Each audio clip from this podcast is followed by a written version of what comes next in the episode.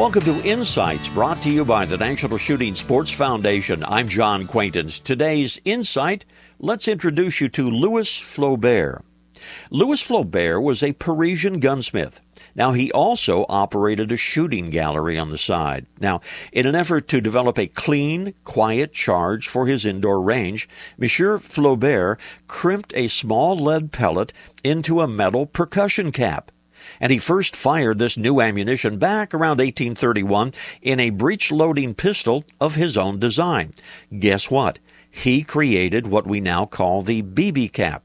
Oh, by the way, it was also believed that this was the first actual use of a metal cartridge case. Now, the little cartridge, the BB cap, made an appearance at the famous London Crystal Palace exhibition of 1851. It happened to be noticed by two visiting Americans whose names happened to be Horace Smith and Daniel B. Wesson. Smith and Wesson. And the rest is history.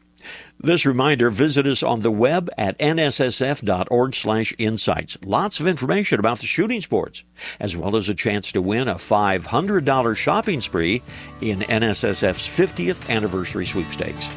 This is John Quaintance.